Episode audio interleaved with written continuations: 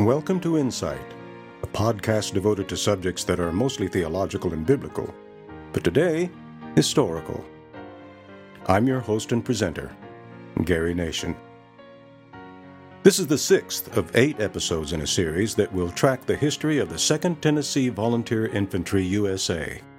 Southern men who fought in the Union Army in the Civil War. Don't call them Yankees. One of them, Alvis Duncan Hicks, was my ancestor, my grandmother's grandfather.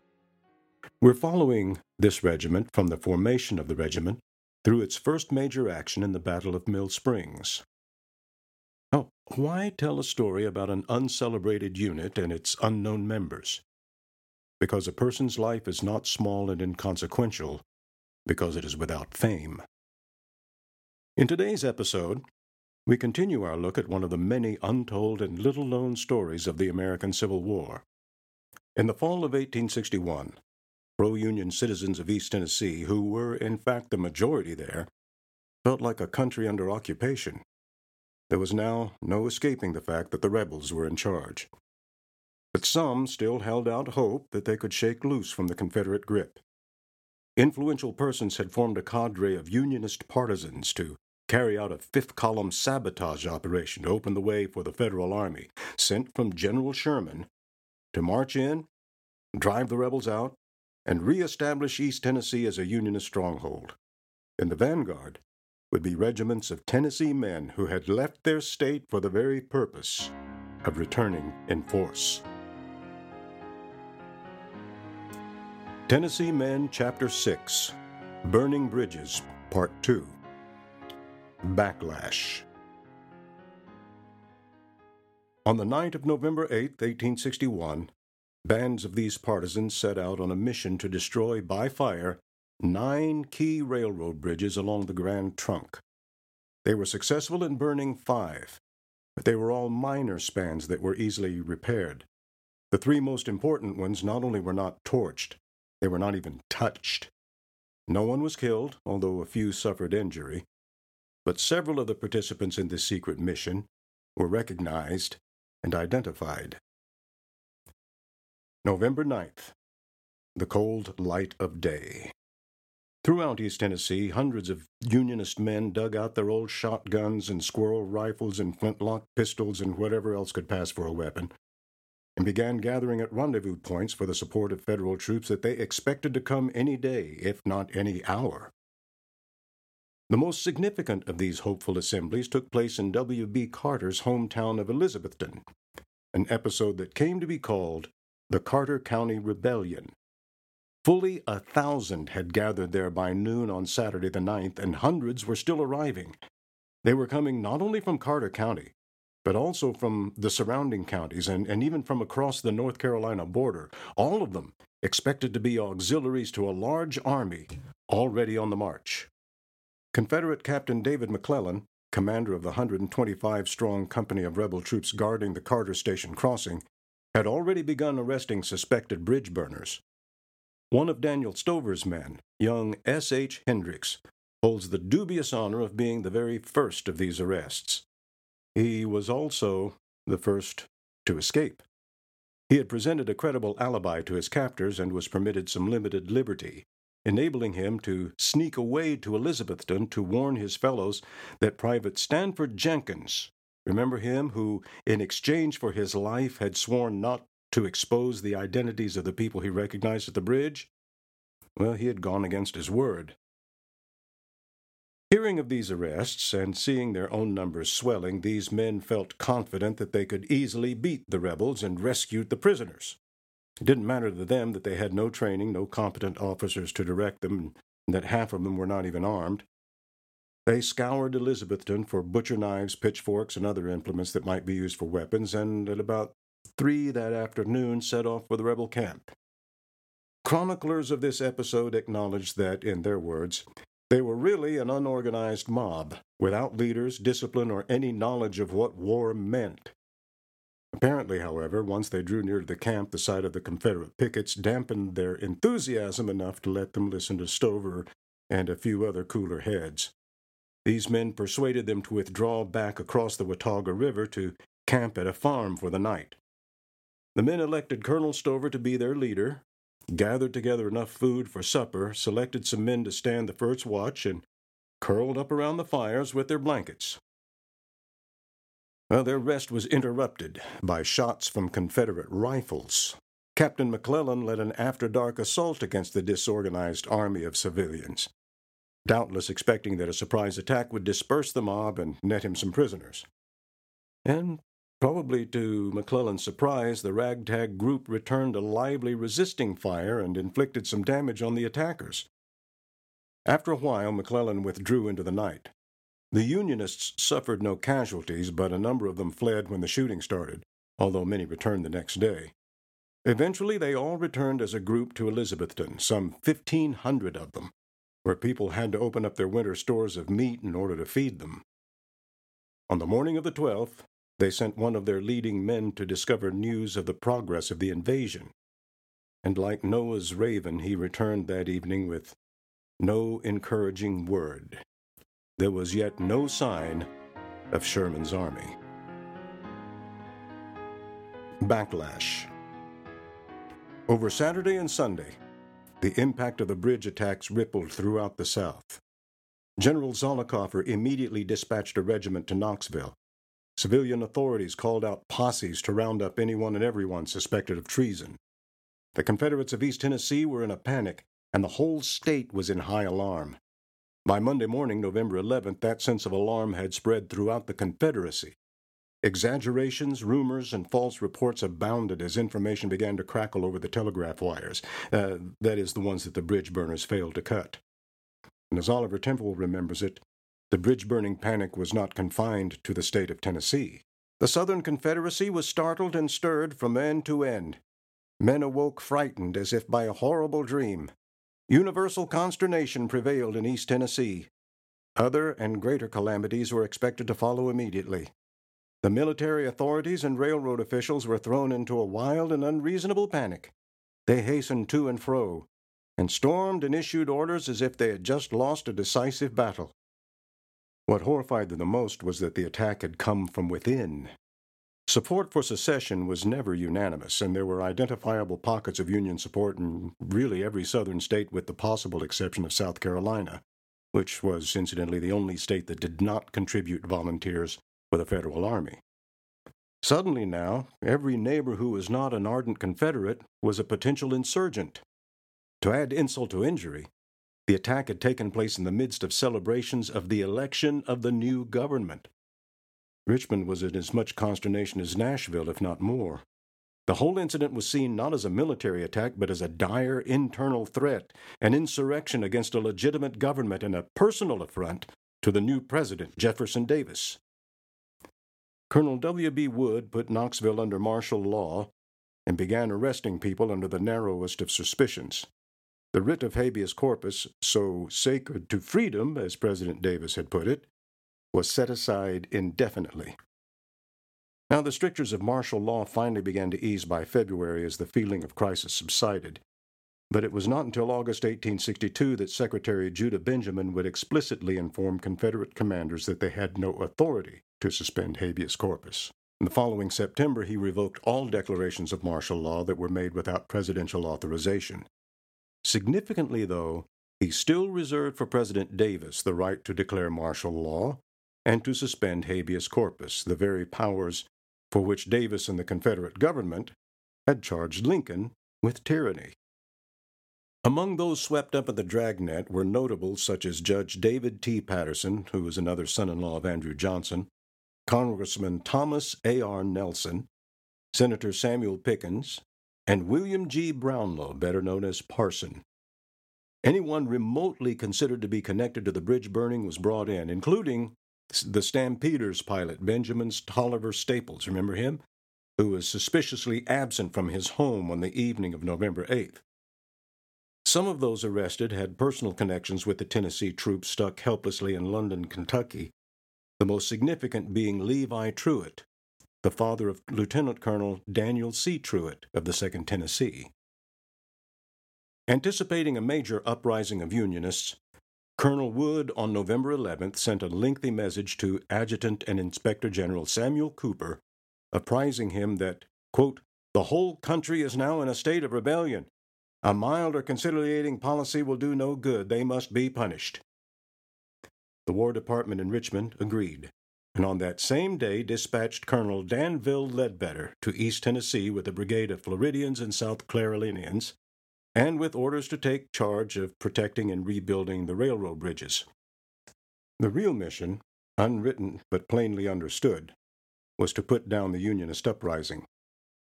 A West Point trained engineer, Leadbetter was by birth a Maine Yankee.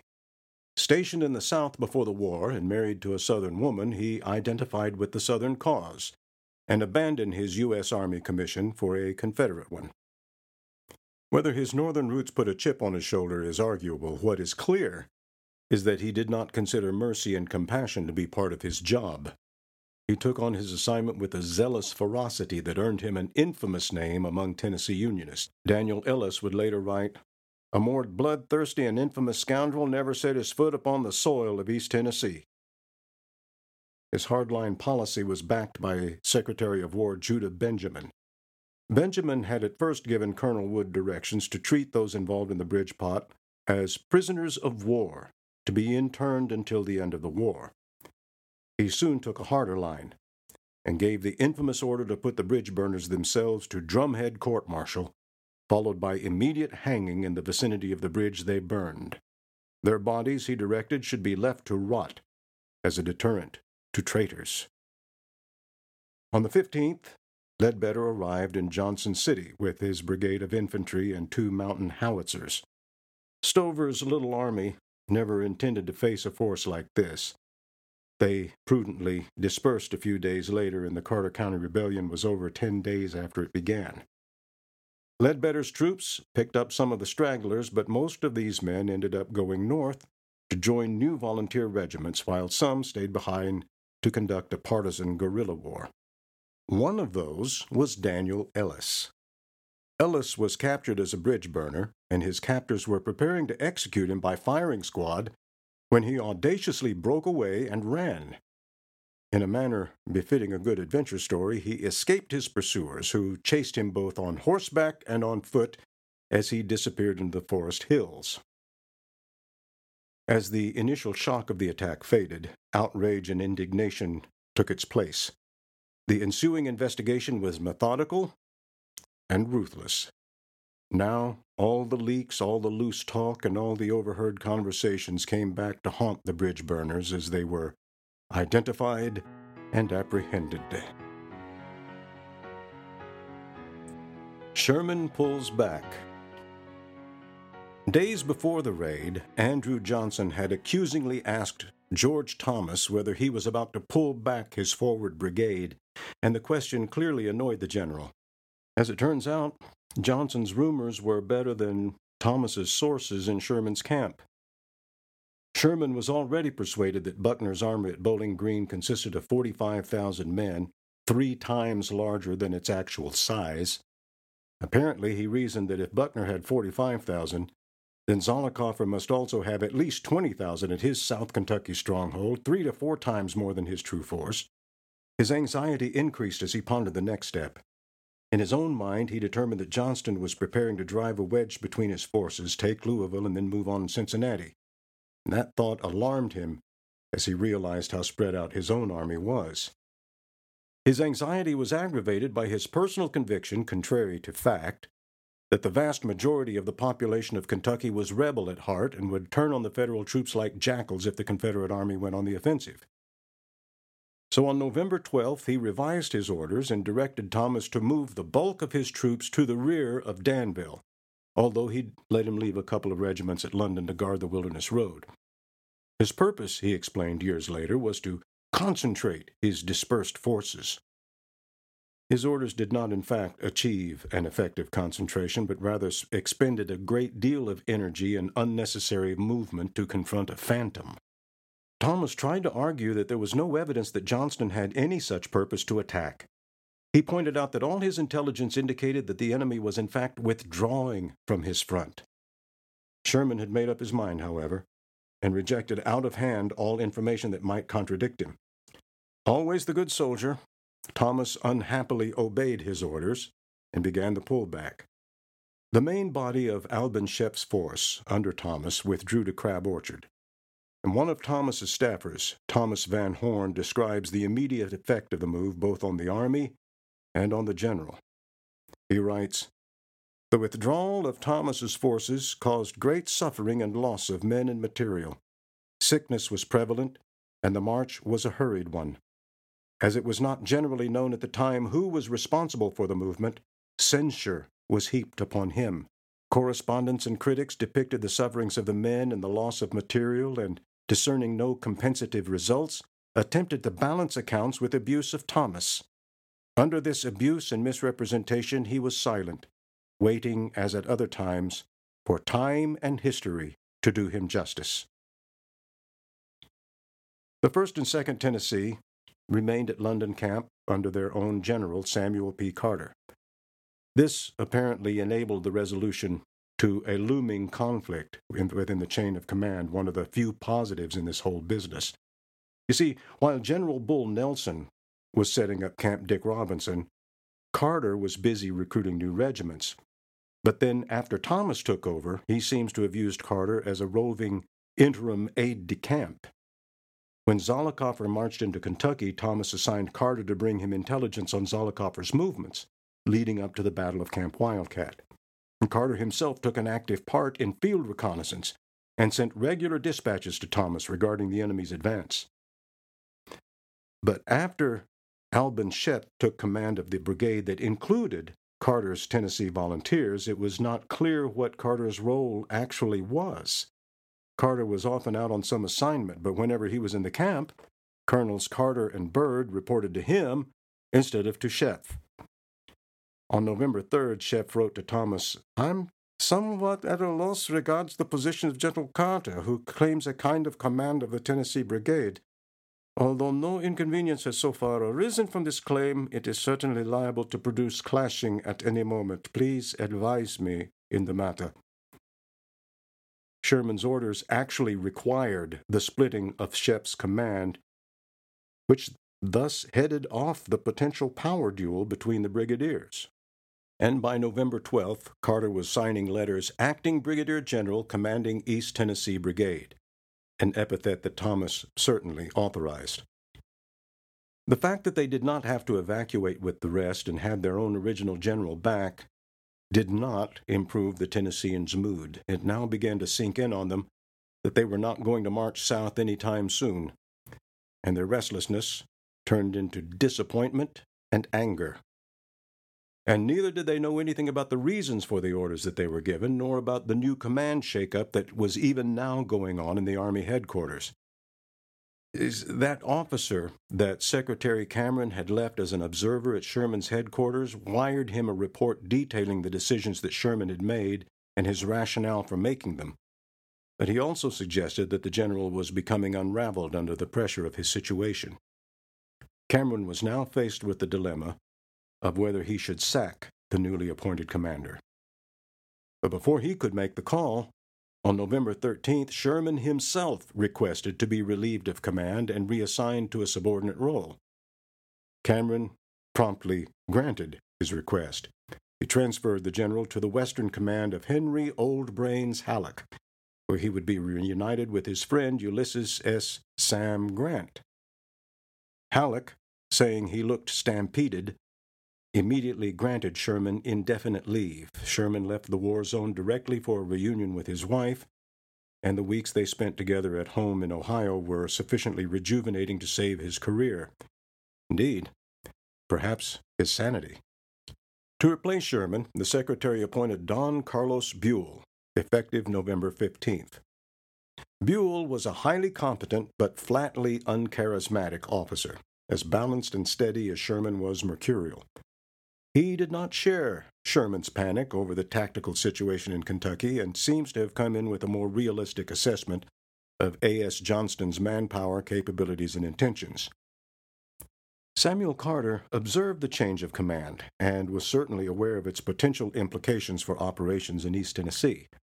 It was perhaps with the hope that the change would also bring a renewed impetus for a push into East Tennessee that he wrote to Thomas with a view that the letter would make it to Buell and strengthen Thomas's hand, on Saturday, November 16th. His brother William had just emerged from his hiding place near Kingston and returned safely to Kentucky to meet his older brother in London. As far as he knew at the time, at least six and maybe eight bridges had been successfully destroyed. Carter wrote these details into his letter, and he added, The consternation among the secessionists of East Tennessee is very great. The Union men are waiting with longing and anxiety for the appearance of federal forces on the Cumberland Mountains, and all are ready to rise up in defense of the federal government. General, if it be possible, do urge the commanding general to give us some additional force and let us advance into East Tennessee. Now is the time. And such a people as those who live in East Tennessee deserve and should be relieved and protected. You know the importance of this move and will, I hope, use all your influence to effect it. Our men will go forward with a shout to relieve their native land. Thomas remained tethered, however, Although Buell was not rattled by Johnston's constant minor movements, neither was he inclined to change the course set by Sherman. More critically, Buell did not agree with any plan that gave priority to the liberation of East Tennessee. To his mind, Middle Tennessee, and the city of Nashville in particular, were the key to control both of that state and of Chattanooga, the gateway to the southern heartland. Of course, Buell now happened to be in command of the Federal Army best disposed to move toward that objective. At this point, there was competition between the commanding generals to determine the course of war in the West. George McClellan favored an incursion into East Tennessee because he thought it would take pressure off his pending campaign in Virginia. Henry Halleck, however, believed that it was critical first to seize control of the Mississippi.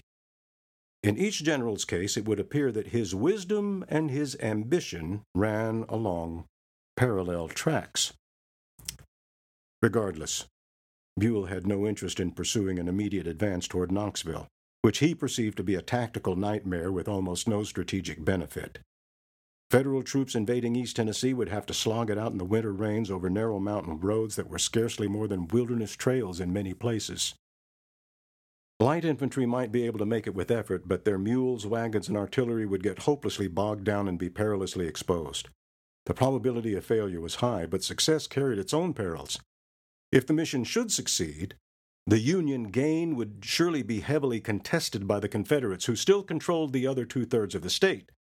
The political benefit of gaining a strongly pro Union territory would come at the military price of posting a large army of occupation in order to keep it draining precious resources while bringing victory over the Confederacy no closer.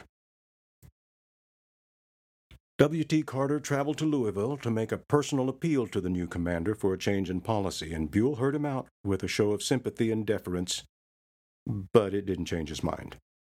Any movement of the Army into East Tennessee at this time would, from his view, be a distraction at best, and more likely a fool's errand. On November 20th, Buell ordered Thomas to move his command to Columbia, and shortly afterward to Lebanon, effectively continuing Sherman's policy of concentration. The 1st and 2nd Tennessee were still stationed in London, sullenly guarding the back door. Samuel Carter continued to write both military and civilian leaders, including President Lincoln, to press for an advance into East Tennessee. It was to no avail. Regardless of his sympathies and personal opinion, Lincoln prudently declined to use his authority as commander in chief to make tactical field decisions. He occasionally deviated from that principle to the detriment of the war effort. George McClellan also favored a swift invasion, but as general in chief, he was more like a committee chairman than a supreme commander, having no direct authority over the armies of other generals.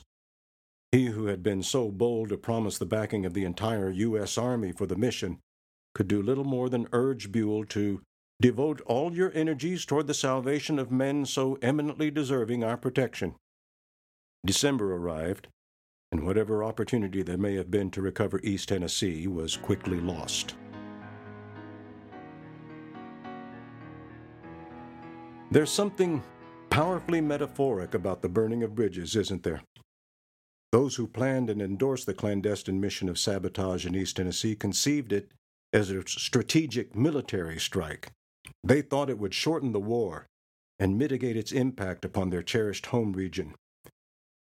They could not have been more wrong. Until now, relations between the Unionist majority and Confederate minority in East Tennessee were raw, but not overtly violent. A veneer of civil respect for the rights of those who disagreed with secession had remained. That veneer of civility was torched along with the bridges. The backlash was more severe than anyone expected. The bridge burning and its aftermath inaugurated a nasty domestic war behind the lines between raiders and home guards that was waged more like a blood feud than an insurgency. It was bitter and vicious. A war within a war that acknowledged no law but retaliation, no rule but savagery. Colonel W.B. Wood sent a dispatch from Knoxville to Secretary Benjamin on November 20th. In it, he expressed his confidence that the rebellion in East Tennessee has been put down in some of the counties and will be effectually suppressed in less than two weeks in all counties. He summarized the results of their interrogations. The prisoners we have tell us that they had every assurance that the Army was already in the state and would join them in a very few days, that the property of Southern men was to be confiscated and divided amongst those who would take up arms for Lincoln. Five days later, the Confederate States District Attorney for Tennessee, J.C. Ramsey, wired Benjamin the question the military authorities in command at this post have determined to try the bridge burners and other men charged with treason by a court martial. What shall I do? Answer. Benjamin immediately shot back, I am very glad to hear the action of the military authorities and hope to hear that they have hung every bridge burner at the end of the burned bridge. November 30th, Colonel Leadbetter sent Benjamin a terse wire from Greeneville. Two insurgents have today been tried for bridge burning, found guilty, and hanged. The condemned men were 22 year old Jacob Madison Matt Henshaw and Henry Fry. Henshaw was taken from his pregnant wife and their 18 month old son William. Two months later, another son was born, whom his wife named Jacob after his father. After the hanging, Henshaw's father, William Henshaw, found his way out of Tennessee to enlist in the 2nd Illinois Light Artillery at the age of 53. Henry Fry left a widow and five children. His 17 year old son was forced to watch the execution. It was passed down in Fry's family that before he was hanged, Henry was told that he would be spared if he would pledge allegiance to the Confederacy, and his last words were, when there ceases to be fleas in a hog pen and rebels in hell is when I will pledge allegiance to the Confederacy.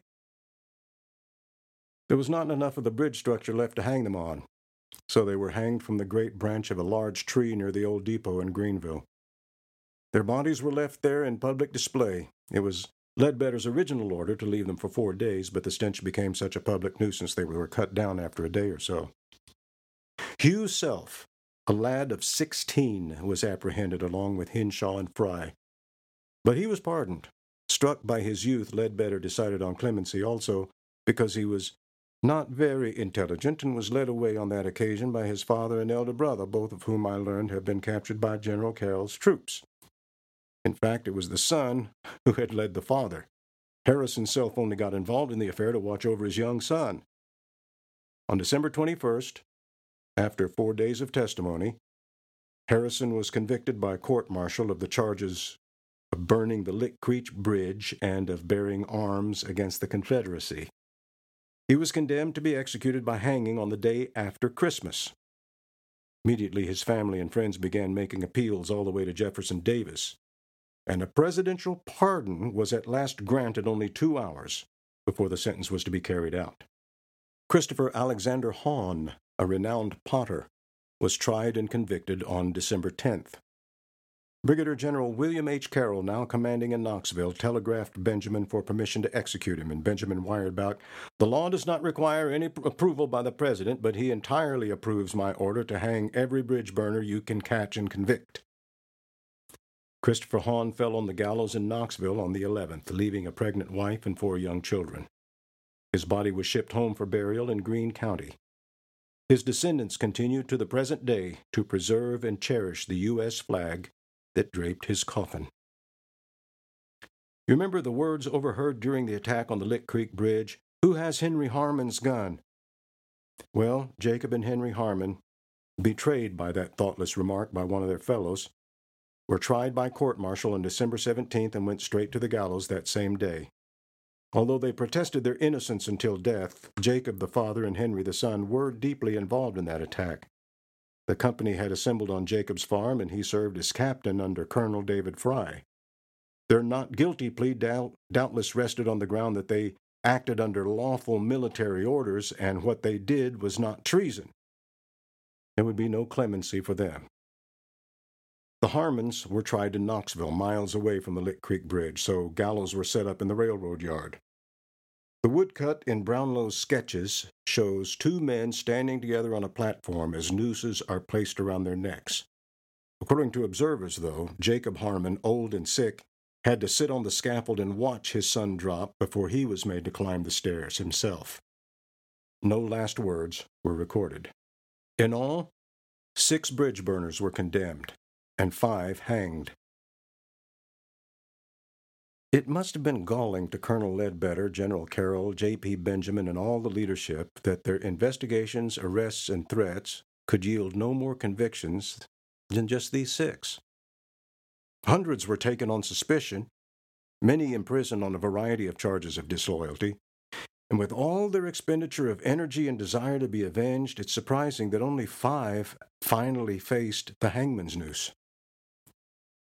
On his eventual return to rejoin his regiment, Captain David Fry informed his superiors that he had in fact enrolled all five of the hanged men into the 2nd Tennessee before the bridge burning took place, which he also confirmed in affidavits soon after the end of the war.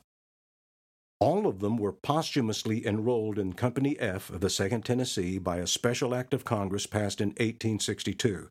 Consequently, the men of Alvis Hicks's regiment regarded them all as fallen comrades and their deaths as war crimes, adding fuel to their anger over the Confederate takeover of their home country. It took time for the news of the secret operation, with its mixed results and unhappy consequences, to trickle back to the Tennessee men in London. The first report they heard was that some of their own officers had led patriots back home to prepare for a war of liberation, that word brought cheers to their mouths and exhilaration to their hearts. General Carter urged his men to be ready any moment for orders to march. And then, as day after perplexing day of delay passed, the men felt their frustrations return along with anger toward their commanding officers and toward the United States Army itself. When word of the imprisonments and the hangings reached them, anger turned to outrage. Many of the men had kinfolk and neighbors who were directly affected by the rebel retaliation. Lieutenant Colonel Daniel Trewhitt was particularly alarmed and grieved at the arrest of his father. An attorney by profession and one of the best speechmakers among the Tennesseans, Trewhitt was a popular officer who contributed much to the morale of the troops. The stress of worrying about the old man noticeably affected the colonel's health and countenance. His 64 year old father Levi did not have a strong constitution, and Trewhitt's anxiety for him was a burden shared by the whole camp. Epilogue W.B. Carter did not attempt any further paramilitary operations or any other participation for the rest of the war. He continued for a while to lobby General Buell for the East Tennessee invasion, but it soon became obvious that the war west of the Appalachians would take a different course. He apparently retired to private life, joined in Kentucky by Elizabeth and their children, who were expelled by the Confederate authorities. After the war, he returned to his farm in Elizabethton to raise his family, increasing it by a daughter born in 1867. His enemies, not content to let him live in peace, spread ludicrously slanderous rumors and published letters in the Knoxville paper accusing him of receiving from Washington not $2,500 cash, but $25,000 in federal gold that he had hoarded for himself. He had more defenders than detractors, however, and those who knew him considered the accusations unfounded and scurrilous. They didn't blame him for the failure of the bridge burning endeavor, but looked upon him rather as one who was betrayed by generals and undone by the vicissitudes of war. He lived to the age of 82, honored by family, friends, and neighbors for his secret service to the Union. To his dying day, He never betrayed the names of those who were involved with him in the mission, even though many were already publicly known and several had personally revealed themselves and others. Captain William Cross made his way back to Kentucky, possibly accompanying W.B. Carter, and assumed the role of a company commander in the newly formed 3rd Tennessee Volunteer Infantry. He soon attained the rank of major, ascended to command of the regiment, and eventually was promoted to colonel. His record includes honorable service in the Battle of Nashville and in Sherman's Atlanta campaign.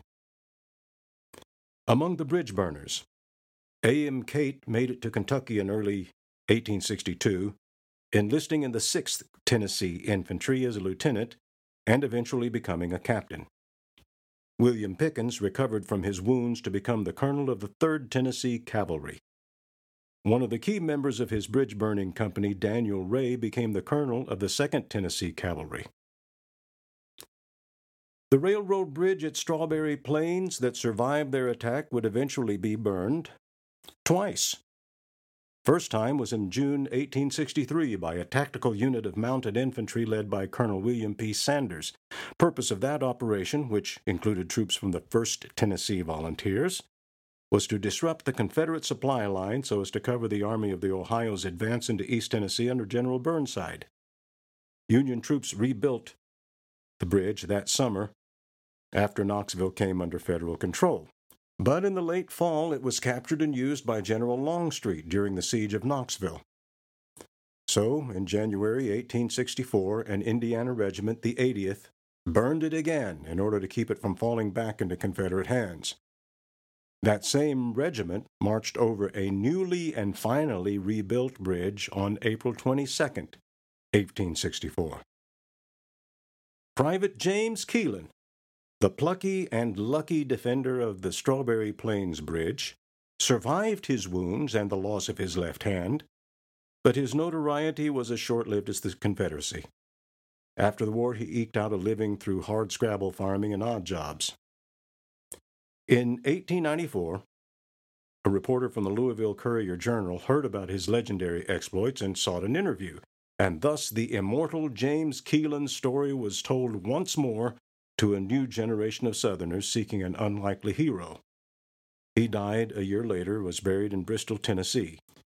Almost a century later, on August 20th, 1994, Jimmy Keelan was posthumously awarded the Confederate Medal of Honor which is on permanent display in the United Daughters of the Confederacy Confederate Museum in Knoxville.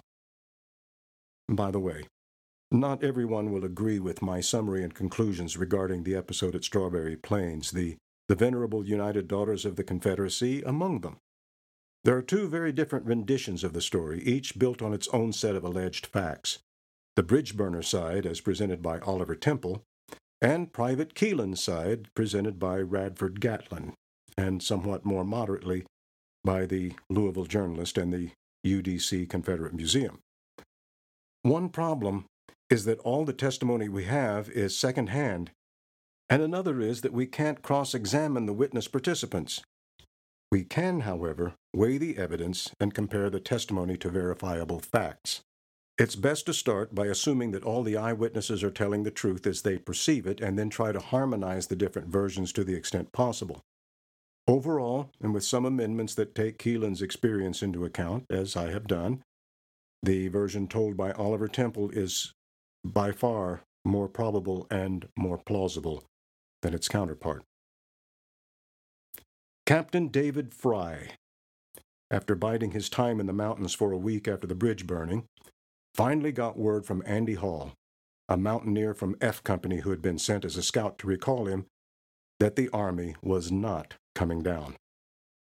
Fry was now, however, in command of nearly a hundred men, all of whom he had personally sworn into service into the 2nd Tennessee.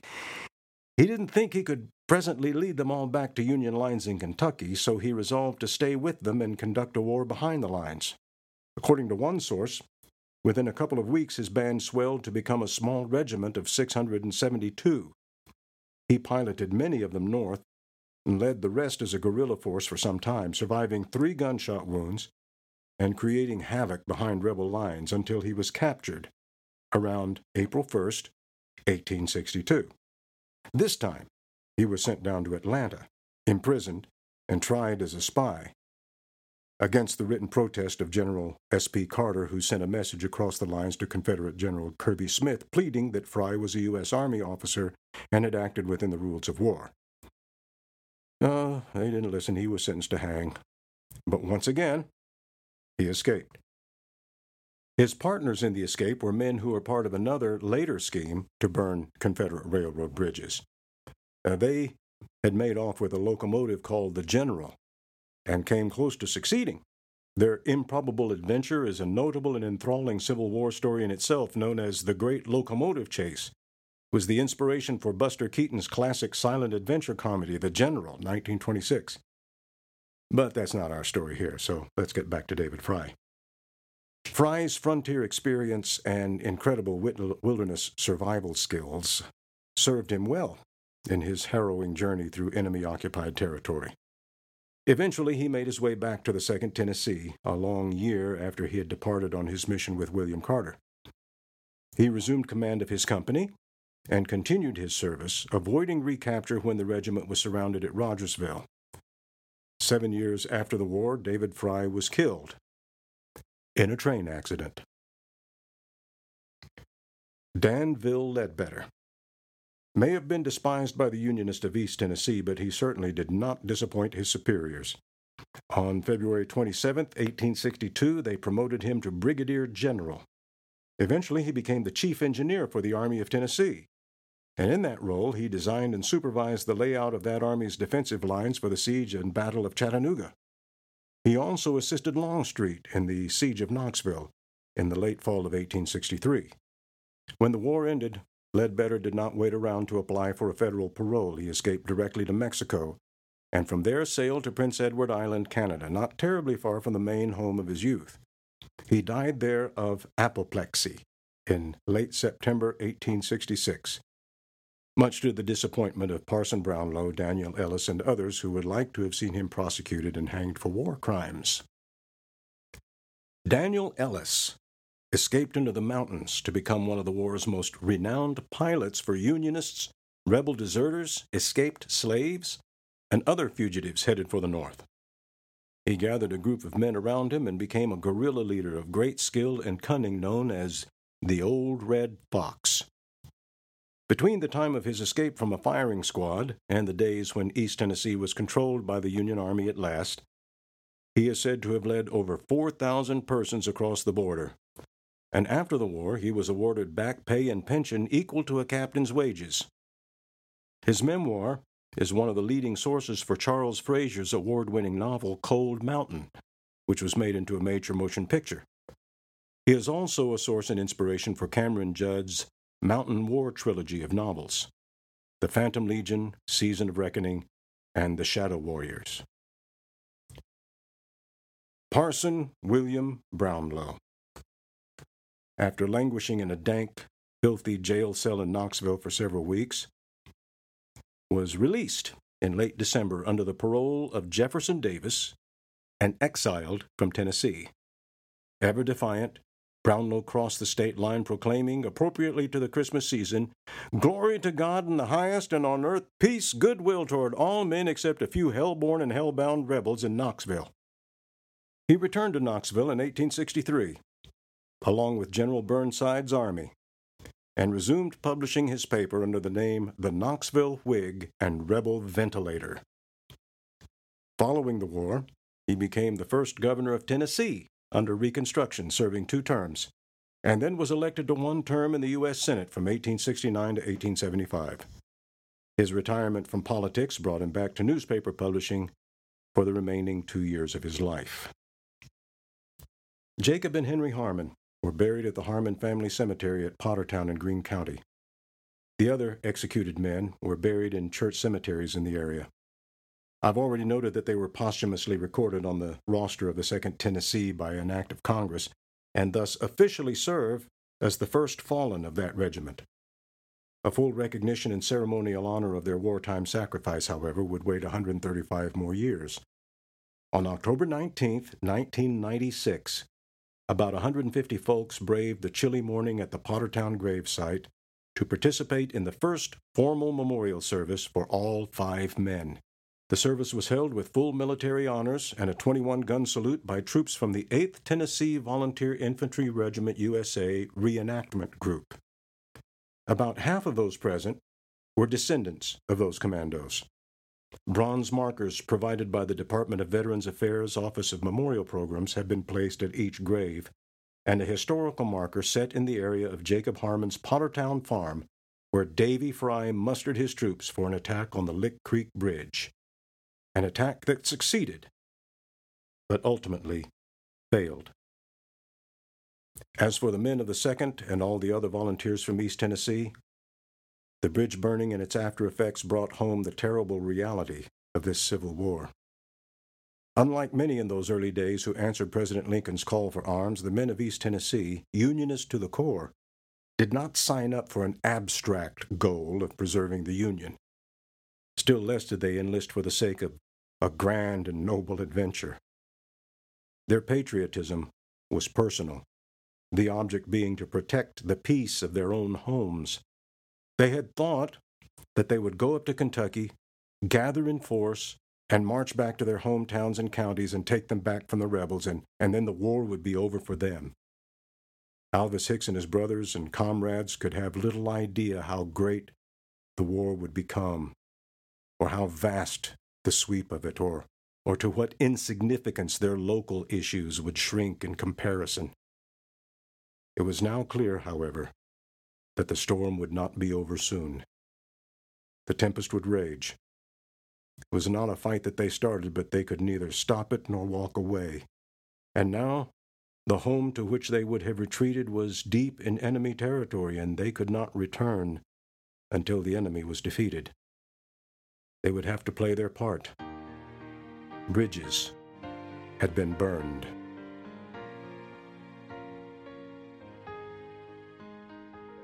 You've been listening to Insight with Gary Nation. Come back for episode 7 when the Tennessee men move toward confrontation with their old nemesis, Felix Zollicoffer. Thanks for joining us.